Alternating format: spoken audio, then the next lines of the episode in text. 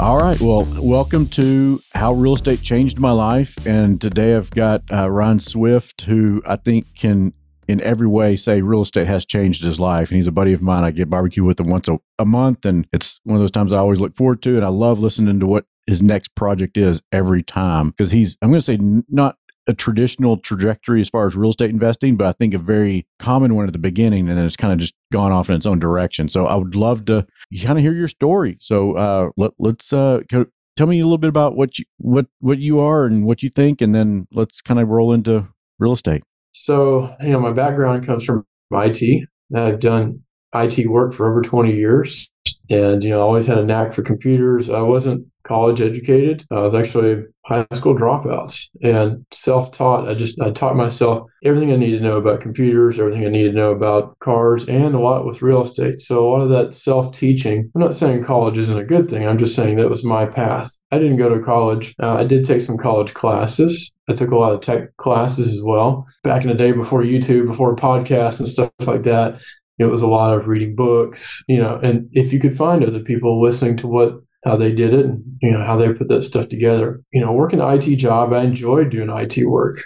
Thing is, you know, usually they want you to work 50, 60, 70 hours, be on call all the time. The pay's good, but it started, you know, I asked that question of kind of quality of life. Do I want to keep working until I'm 65, 70 years old? And then hoping that I'm still in good physical condition at that point to where I can do something like I enjoy cycling, you know, motorcycle, dirt bike, hiking, camping, off-roading, all kinds of motorsports and stuff like that as well. So can I ask myself the question like, hey, when I'm 65, 70 years old, I might have the money to do it, I might have the time to do it. But the older I get, the more I realize a lot of people aren't in great health by the time they get there, and some people never even make it. Yeah, to that. Just creeping you on Facebook alone will tell me that you're enjoying those things. You know, the off-roading, the Corvette, the camping, the cycling. You and I are going to go cycling in a week, so I'm looking forward to that. You'll see how slow I go. But, I'm looking forward to it. Totally okay. You know, like the same thing with like motorsports. Mm-hmm. I'm not the fastest. I'm not a professional race car driver. It's just about going out there and having fun, being safe. Fun. Same thing with a bicycle. I'm not going to do the Tour de France. I'm not that fast. I'm never going to be that fast, but I enjoy riding. Now, did you get into real estate or buy real estate because of this, or was this something that you were already working on real estate and then realized you kind of need to accelerate? Yeah. So with that idea that I'm going to be working basically until I'm old or dead, was the idea of like, well, what can I do to where I'm not trading every hour of my life for a set dollar amount? Mm-hmm. And that's what most people do in a W-2 job. You know, I'm worth X dollars per hour. And I had to figure something out. Reading some of the books and such, I figured that if I could have some type of business or set up something that generates income, whether or not I'm awake or whether or not I'm here or wherever I'm at, if I can have something that like set up little franchises. And initially, I started this before real estate. I did a vending business. All right. That's not the first time I've heard that from somebody in real estate. Yeah. So I had soda machines and snack machines, and yeah, you can place a machine there and, you know, 24 hours a day can generate income. You go there every now and then to service the machine. That's a good concept. And I did the business for a little while and I got another job offer, made more money, and I sold out that business and sold out most of my machines and stuff like that. It just wasn't to the scale that I needed it. Mm-hmm. In the time I was doing the soda machine business, I also bought my first rental. So when I was 20 years old, it's a long time ago. I was 20 years old. Wow. I bought my primary home. Mm-hmm. Okay. So my first home I bought when I was 20 years old. You know, I wasn't making a whole lot of money, but it's pretty easy to qualify for that. Of course, homes were a lot cheaper. Mm-hmm. The home that I'm in now is 2.5 times the value of what it was when I purchased it first. It's the same house when I purchased. I haven't moved from that house. So I'm very frugal in that sense. I think maybe, 9 months or 10 months later, I bought my first rental, and it was a bank foreclosure, and it was a husband and wife team. The wife did the bank foreclosure. She was a real estate agent, and the husband did financing. And it was a house that was a foreclosure, needed a little bit of work. So I did most of the work. I learned most of the work. I called up a buddy who did tile, said, hey, can you help me with this? Can you help me do some painting? Like, I'd have people come and help me, and I would do a lot of the sweat equity to get started. And I knew going into this wasn't a get rich quick scheme. Right. I was always in for the long haul game. It's about cash flow. And that's what I was really looking for. I was looking to supplement my W-2 income so that I didn't have to work until I'm 65 years old. You know, some people do wholesaling and flips and such like that. And just, yeah, you can make some money on that, but it's still like, okay, once you sell it, then you got to go back and you got to start the process all over again. It's a cycle, yeah. So I really like the idea of like, I just have this idea in my head that I'm like setting up these little franchises, like property one, property two, property three, and I put those together. You were making money out of the gate on the first house? Not much. Okay. Yeah, not much. It was pretty, I wasn't making much money. I didn't have much money in savings. It was like, I don't have a budget. This was before I even knew to like put together a budget on a spreadsheet. Just kind of winging this thing. I learned enough to be dangerous. Didn't know enough how to do the whole thing. So, when I got started into, I was nervous. I was scared. I didn't know kind of, I'm putting together my own flyer. I'm sticking a for rent sign in the yard and I have like little flyers in the tube and I'm putting it like on Craigslist to like list it, and that's a whole nother story. About it is. I can imagine.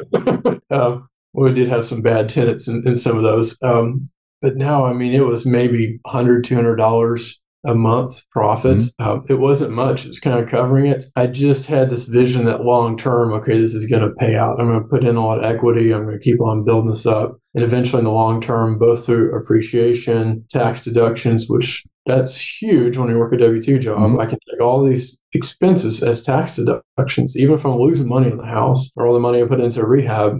While I'm making good money on W-2, I can deduct all the tax. And on top of that, generally speaking, rents go up. And then the principal and interest stay the same. Your taxes and insurance go up a little bit, but not at the pace that rents go up. That's pretty good to be early 20s and having that foresight, because most don't have that foresight. So how long did it take before you decided to get the next one? So I think I got the next one, gosh, I don't know, 6 or 8 months later. Wow, so that was fast. Yeah, it wasn't very long at all. I did the first one. I'm like, all right, let's do the second one. The first one needed a little bit of work. The second one was pretty bad. I'm going to keep it PG, not using the cuss words.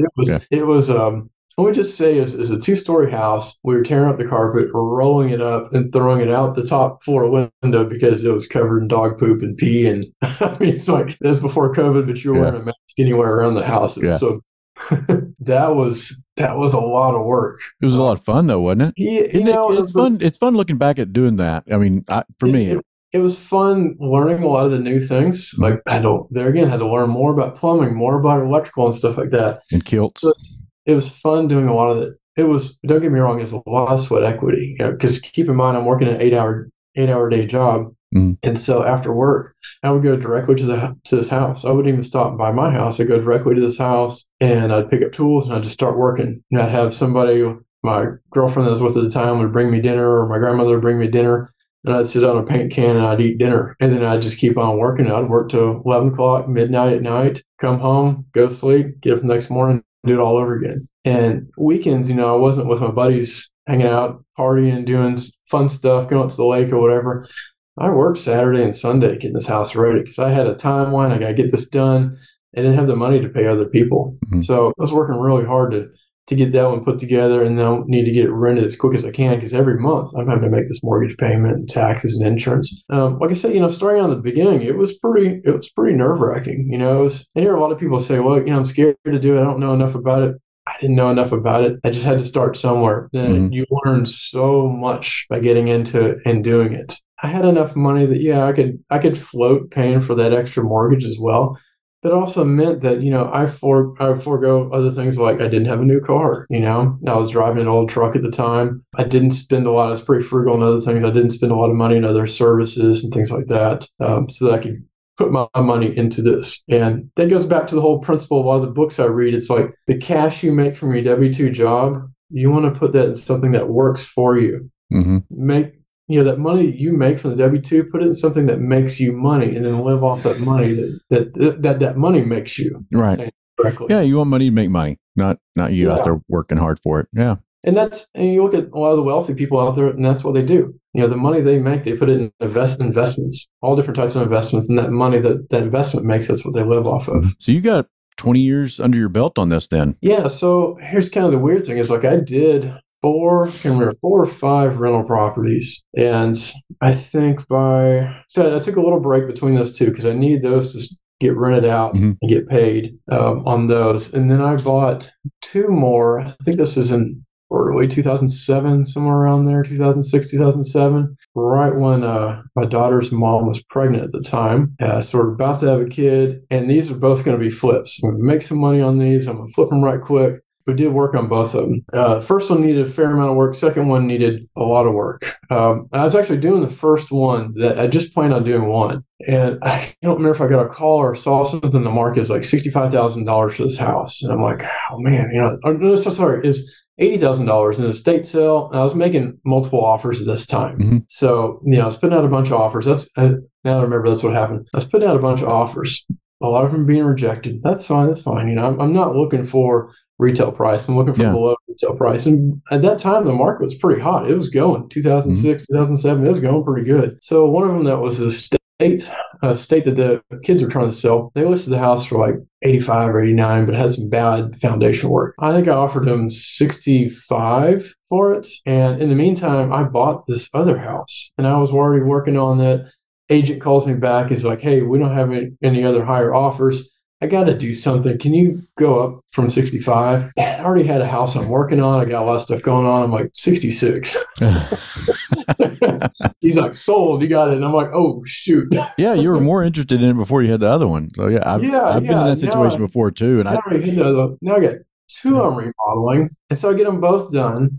I list them both on the market for sale. And right as I list them on the market for sale, the market crashes. Late 2007 or early 2008, market just crashes. Even if somebody wanted to buy it, the banks won't even lend. Everybody's just... Yeah, they were like not even lending at all for a little short period of time. So for people that weren't around or doing real estate from back then, it was like, imagine beginning of the pandemic, 2020, you know, March, where all the banks and everybody's like, well, just hold and wait till we know what's going on. Yeah. That was pretty much 2008, where the banks were like, I don't care, even if you're putting 50% down, we don't know what's going on. So they just halted everything. And, you know, of course, I'm like, oh, geez, what do I do? And, you know, with any situation like that, you got to think, okay, where can you pivot? I'm going to pivot and do something else. And so what I did is I put them up for rent, and both of them rented right away, because people who are getting foreclosed on, or people that are having to move out of houses that they bought too much, they still needed a place to live. So they'd come rent something cheaper, and I wasn't making any money on those houses at that time. But you know what? I wasn't losing any money. So the house that I bought, just a quick example, the house I bought for 66, we probably put like 20,000 rehab into it. I put a lot of sweat equity into it. I want to say, I don't know exactly off the top of my head, but I want to say it was probably about a $300,000 house right now, and I still own it. Yeah, that's what time does. Isn't it great? Yeah, it is amazing. Now let's fast forward maybe. Now, did you use any of that equity to help on future acquisitions? Yeah, absolutely. So timing is key in a lot of this stuff. You know, back then, a lot of those rates I was getting was, you know, 6 3/4, 6 7/8, or maybe 7% financing. And that was a norm back then. You know, a lot of people are saying, well, rates are high right now. No, that's kind of what they were. Yeah, it was normal. Yeah. 10, 20 years ago, that's kind of what investment rates were. So during times when the rates actually dipped down low, I would refinance some of those. Or as equity would build up, I'd refinance. I mean, a great example is in late 2020, when the bank started lending again, when the Fed dropped the rate to like zero, and banks had super crazy low rates. One of the things I did was I had two first properties I bought. I think I had at that time probably over $200,000 equity in there. And I was able to refinance at a lower rate. And I pulled out over $100,000 equity from those houses. And what I did with that is I took all that money and I used that for a down payment to buy a bigger commercial property. In late 2020, I bought an RV park, and that was just like, you know, going from the green Monopoly houses to the red hotel. And it's been fun watching you with the RV parks. Yeah, that's been a learning curve. It's also, you know, getting into the RV parks, it kind of reminds me of when I first started, when I bought my first house. I got into RV park. I didn't really know a whole lot about running an RV park. I didn't know a whole lot about how commercial, you know, that scale commercial financing and business operates. I knew enough to be dangerous and kind of get into it, know that I was getting into a decent transaction. You know, I did a full financial analysis. I looked at, you know, 2 years worth of data, put it all together in a spreadsheet, making sure that it made enough profit to where it paid for itself and more. But also, too, that was a time when in 2020, everybody is, you know, they're staying home, they're playing video games, you know, they're taking a break from work. Not everybody. I mean, some people working really hard, but a lot of people, I saw a lot of my friends are like, hey, we're playing video games. We don't have to work that much right now. Or you know, we're going to be on unemployment for a year or two or something like that. I'm never like that. Like I was working harder than ever at my IT job. And I'm like, how can I take advantage of this situation? I'm always looking at like, I can't control some of the political forces. I can't control some of the markets and stuff like that, but I always look to see how can I use that as a tool to better leverage my position. And at that time, rates were amazing. I mean, I could refinance and get some equity. The value of these houses were going up considerably as well. Then the year, I think it's earlier, and it was actually earlier that year, I took a trip to Colorado and I went buy some RV parks on the way there. And it sparked a little idea in my head. I said, wait, if they can make, let's just say $100, $200 a month per space, they don't have a roof, they don't have carpet, tile, water heater, they don't have air conditioner, they don't have any of those things to worry about. They have an electrical connection, a sewer, and a water line. Yeah. And a concrete pad. So I was like, wow, that sounds like maybe something I want to get into. And so I started looking. There's websites you can research this information on. There's agents that just deal with RV parks. You can just Google search RV parks for sale and you come up with websites and listings and stuff like that. Of course, you have to do your due diligence, just like any transaction. And I looked at a few of them, and I settled on one that made sense, an area that I liked. It wasn't too far away from me, and purchased it. And I've been running it for 2.5 years now. And by far, of everything I have together, the RV park generates as much income as all my other rentals put together. That's nice. Yeah. Now, was it difficult financing an RV park versus a house? Yeah. So it's going into that commercial space is totally different than a single family rental. Both appraising it and getting lending for it was different. You know, one of the things I did was with the agent that I worked with, he turned me on to a guy that puts together financials or puts together financials of commercial properties and basically solicits it to different banks to see if they want to lend on this. It wasn't cheap. His fee was $10,000. A lot of people would have stopped right there and said, whoa, $10,000. Like, I don't know if I want to do this, you know? And I had that knee-jerk reaction too. I'm like, man, 10 grand to pay this guy to shop around for a loan? Well, that's what keeps other people from making those decisions to get farther ahead, is by not wanting to let go or invest in themselves or other people. Yeah. And it kind of goes back to like, some people don't want to pay a real estate agent their commission. No, I pay them full commission. Everybody at work, you know, whether it's referral fees or agent commissions or anything like that, these guys are bringing me deals. They're helping me out with stuff that I don't know all the things. And I'm never going to know all the things. So you got to lean on these people, whether a title company. I just had a question. I called a title company that I use all the time. And it's invaluable to have that resource to answer those questions. Yeah. So he would put together these packages and shop them to different banks. And if it was $1 million plus transaction, they took a percentage. Mine was just barely under $1 million transaction. So it was a flat fee of 10 grand. And my emotional side is like, oh God, like this is crazy. What are you doing?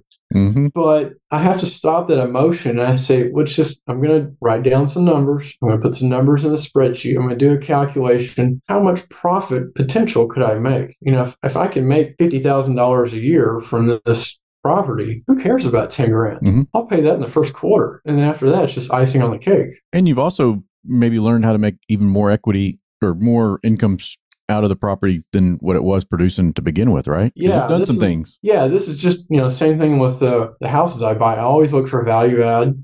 I always look for something that has deferred maintenance. I don't buy retail. Some people do, and that's fine. You know, some people don't have any time to mess with. If they got a full-time job, they'll buy like a turnkey property. For me, the way I do this stuff is I usually try to buy it below market or off market, stuff that scares other people. And making sure the vendors you work with get paid, because they're going to be the guys that bring you business and do work hard for you. Like, because if you pay a contractor what he's worth when he does work for you, he's going to come back and let you hire him again. But if you squeeze him, you're not going to be the first on his list to help out next time. Yeah, for sure. And you know, you want to have those people, you want to treat your people good, because if you treat people good, they'll treat you good as well. Yeah. So that deal, you know, the agent got his commission, this financial guy, he got his commission as well. I bought the property. Now, the good thing about, remember 2020, I'm still working the IT job. So the nice thing for me was that I could work remote. So all these things lined up just perfectly to where I was able to refinance some properties to get the down payment to buy the RV park. I could work remote, which meant that, you know, I didn't know that much about operating an RV park. A lot of this is going to be trial by fire. I'm learning as I'm doing things, but I've also got some deferred maintenance. I got some, you know, I got a septic system over here that's not working right. I got some electrical connections that aren't working, some washers and dryers that aren't working. I got stuff to do. So, you know, it's about an hour and a half from my house. So what I would do is I would just stay out there at the RV park. I had a camper. I parked my camper at the RV park. It had a front office that nobody was using, and just had a bunch of old office stuff in there, just cleared all that stuff to the side and set up my computer. So during the day, I was taking phone calls, emails, stuff like that, doing my IT job, you know, remote. It didn't matter where I was. I had a good internet connection. I could do work. Now, when the IT job was over, you know, at 4 or 5 p.m. in the afternoon, I'd go out there and I'd start working all afternoon on this RV park and getting everything set up. Again, you know, it's just kind of setting up those little franchises, putting these procedures in place, putting these policies in place and such. And, you know, as I've learned over the 2.5 years, it's a totally different animal because an RV park is running the business, whereas most of my rental properties, I didn't actually reach out to a property manager until I think I had maybe 10 properties. And it got to the point to where, you know, I had my weekends consumed with toilets and issues, tenants, all stuff like that. But also too, I was getting tenants from signs in the yard and Craigslist and stuff like that. Facebook, it wasn't that great. Yeah,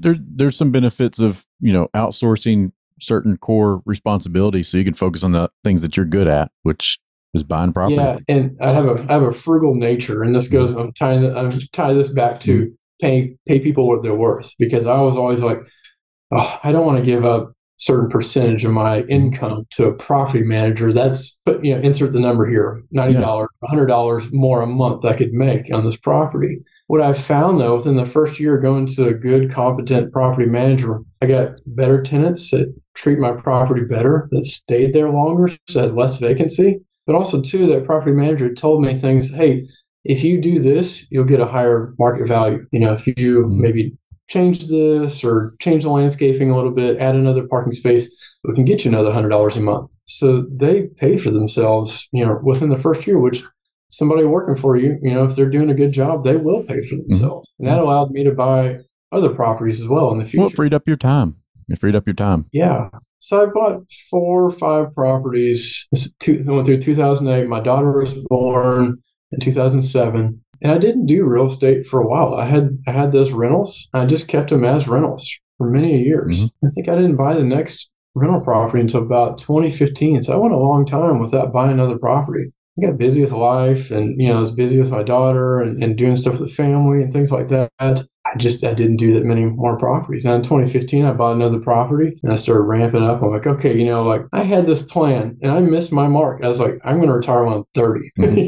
I shot that, you know, I've completely passed, you know, went past that mark. It doesn't mean I've failed. It just means like, hey, like I need to work more on this. I need to focus more on this. You know, I think sometimes people, if they buy a property or get into something, they think, oh, the first 6 months or a year didn't work. And again, this is the long term. It takes a long time to lose money in real estate. You've got to, because as long as you can outrun your losses with time. Oh yeah. Time heals all in most situations, as long as you have time. So 2015, I, you know, started ramping up and buying some more properties, and then really getting aggressive in 2019, and all through 2020, 2021, 2022, I just kept on plugging away. And let's see, February of last year, so it's been a year and four months, I finally decided to leave my W-2 job. You had it all pretty well figured out, so you didn't really have a whole lot of trepidation or hesitation on that. Yes and no. Anytime you're walking away from a job that pays you really good, it's and all that. I had this voice inside of my head, my parents and my grandparents telling me, "You've got a good job. It's steady. Don't leave the company. Don't walk away from it. What are you, crazy? Health insurance, 401k.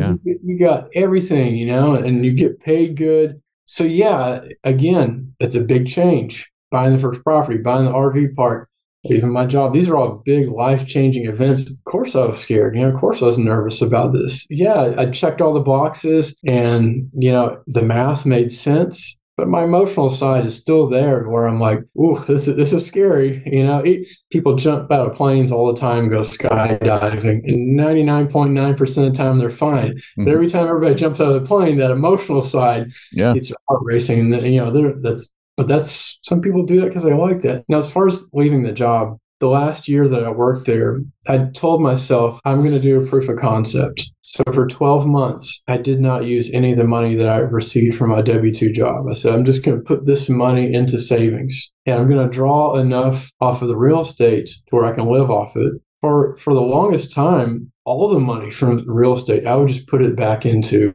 you know, buying another property, doing, you know, getting another thing.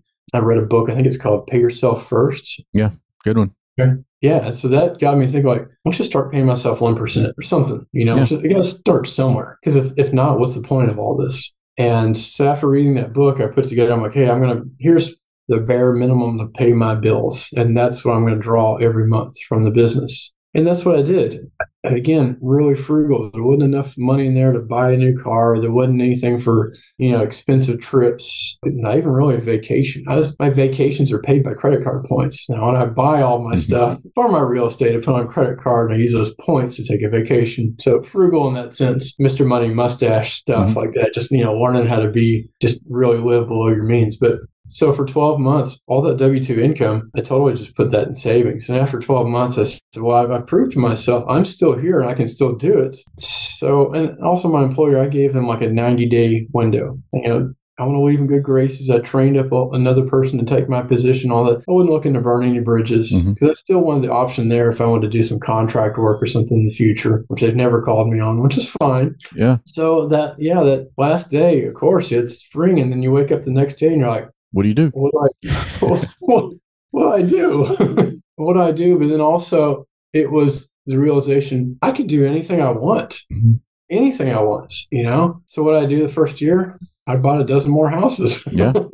And I've just been building on it since. I'm at a point now to where I enjoy doing a lot of this. I don't have to do as much hands-on work. You know, I can hire out a lot of people to do a lot of that work. I'm still involved with it. And yeah, I still do some sweat equity. I enjoy it sometimes, even though I probably shouldn't spend so much time in the business. Yeah, but that's your personality. That's what you want to do. So now you got the time, flexibility to do it. But the good thing too is, you know, I'm planning a vacation coming up next month. You know, I'll take 2 or 3 weeks off. I don't have to ask anybody. You know, I've got an assistant that helps me with a lot of these things. So, you know, she can handle most of the stuff. When I come into town every 2 or 3 days, I answer a couple of phone calls and some emails, and property managers are going to take care of the property, you know, the single family rentals. My assistant's going to handle most of the RV park. And I've got a couple, you know, other people that do some construction work that'll help me out. If I'm out of town, they need to do a little fix up or repairs, they can do that stuff. So, and then from a day-to-day basis, you know, like tomorrow, and so Thursday and Friday, I'm not really going to be doing any work. You know, my mom's getting some foundation work done in her house, and I'm going to be working on a classic car. I got this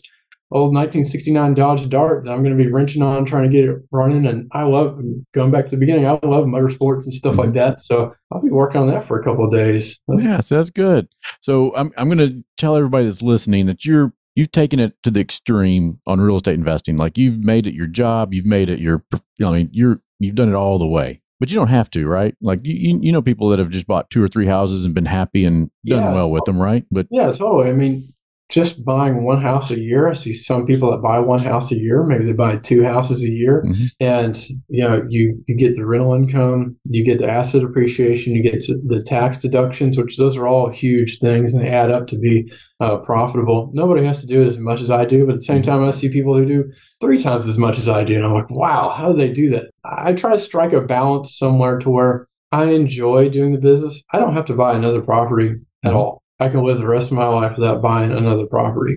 I like putting together some of the deals, but also too, you know, motorsports and stuff like that, those become expensive hobbies. You know, when you're buying tires and wheels and brakes and stuff like that, and you think, well, I would like to have a new Corvette. And maybe if I buy a couple more rentals, I can afford the payment on a new Corvette. That sounds good.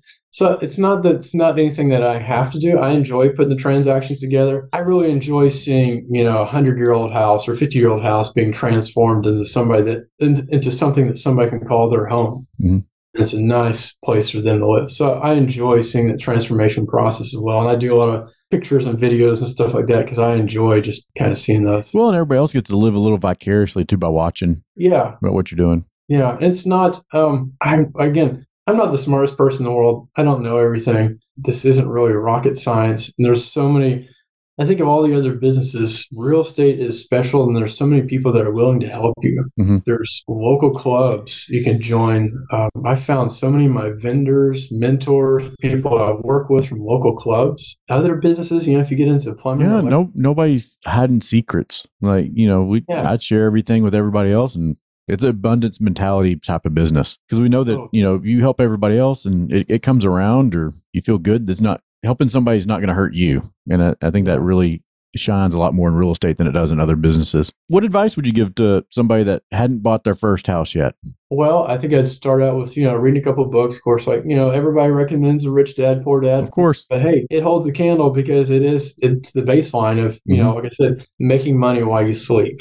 You know, Cash Flow Quadrant, I think, was actually one of his best. That was his best one. Yeah. To where it really explains, like, you know, even though a doctor might be high paying, when a doctor goes on vacation, they make zero income. Yeah. Unless they own part of the hospital that they work. Well, we've got a family friend that's a pediatrician, and she was telling us when she went off on vacation for a week, it cost her not just the vacation, but she had to pay the person that took her place and her staff. So she was down. It cost her more to leave. She should have just, I guess, shut everything down for a week, which you can't really do that when you're a pediatrician, I guess. But it cost her to go on vacation. Yeah. So, I mean, as far as somebody getting started out, I think, you know, reading a couple of those good books, but also too, whatever location somebody's in, just Google local REI club. Mm-hmm. And you can find that. You can start talking to people. And a lot of these clubs and all these people, you can share information with and be like, hey, is this a decent deal? Is this a good deal? Can I do this? But also, if you're working with a hard money lender or a bank, or a lot of hard money lenders, you're buying a rehab, a lot of hard money lenders will tell you, hey, this property's not worth it. Yeah, they don't want to take a house back. They want you to do well. Or if it's a good deal, they'll say, yeah, heck yeah, we'll lend on this for sure. We'll do it. Then you know you've got a good deal. You can move forward with it. You don't have to know everything else. You don't need the analysis paralysis. Sometimes you just have to pull the trigger. Mm-hmm. And if people go to a tech school or people go to college, how many thousands or tens of thousands of dollars do they spend on education? A lot. So even if the first 6 months or first year you lose a little money on the house, don't think about it negatively. Think about all the learning you've got in that. Think about how you can make it better. Keep in communication. Don't be afraid. Don't be shy of like, oh, I made a mistake. I'm going to go hide and not talk to anybody. The more people, whenever I come across a problem, I talk to all the people I know. I say, I got this problem. I don't know how to handle it. I'll find an answer. Somebody has some advice they can give me and I'll figure out an answer. Yeah. There's no such thing as a free education. And then there's also, you got all your network. That's the thing, is building up that network helps. And I've mentored some people as well. I think the big difference is I've mentored some people that want to talk a lot and then never really want to take action, or maybe they'll talk once or twice and they just kind of disappear. They get distracted. They get some shiny object and they like, oh, I'll put it off till next year. And then next year comes and then, oh, I'll put it off next year. And then they look up and they had a lot of years they could have just. Or maybe they get a raise at work and think, well, I'm making a little bit more money this year. And, you know, maybe they got, like my old job, they would, hey, congratulations, you got a 3% raise. And I would say, wait, inflation's 5%. So technically I got a 2% pay cut. Yeah, kind of the way it goes. And I realized that they would pay me just enough where I wouldn't leave. Yeah. Well, it's a handcuff thing. That's what these W-2s are. Yeah. But, well, we could talk forever because I love that. But I really want to thank you, Ryan, for coming on and just sharing your story, because I think it's very inspirational to other people to let it be known that it can be done. I mean, you didn't graduate from high school and you're way more successful than most everybody I know. So I think that says a lot. That first house, what you did to get that first one, and what you sacrificed as far as time, energy, effort, and then kept doing it. I think that is a great example for especially even young guys coming out, or young ladies coming out of high school or college and wanting to do something.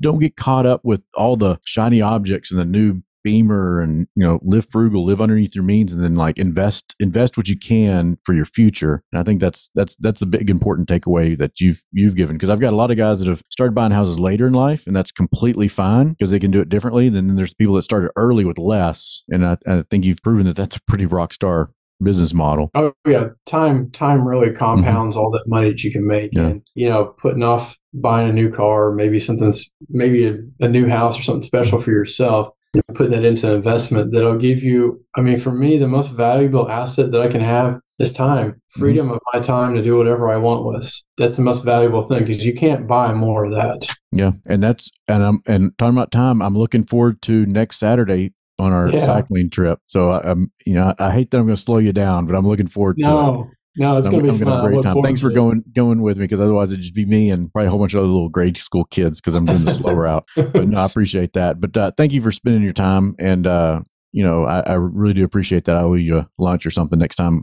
I see you. But otherwise, have a great week. And I'll let you know when this podcast comes out. Okay. Thanks, Kyle. Right. Thank you, Ryan.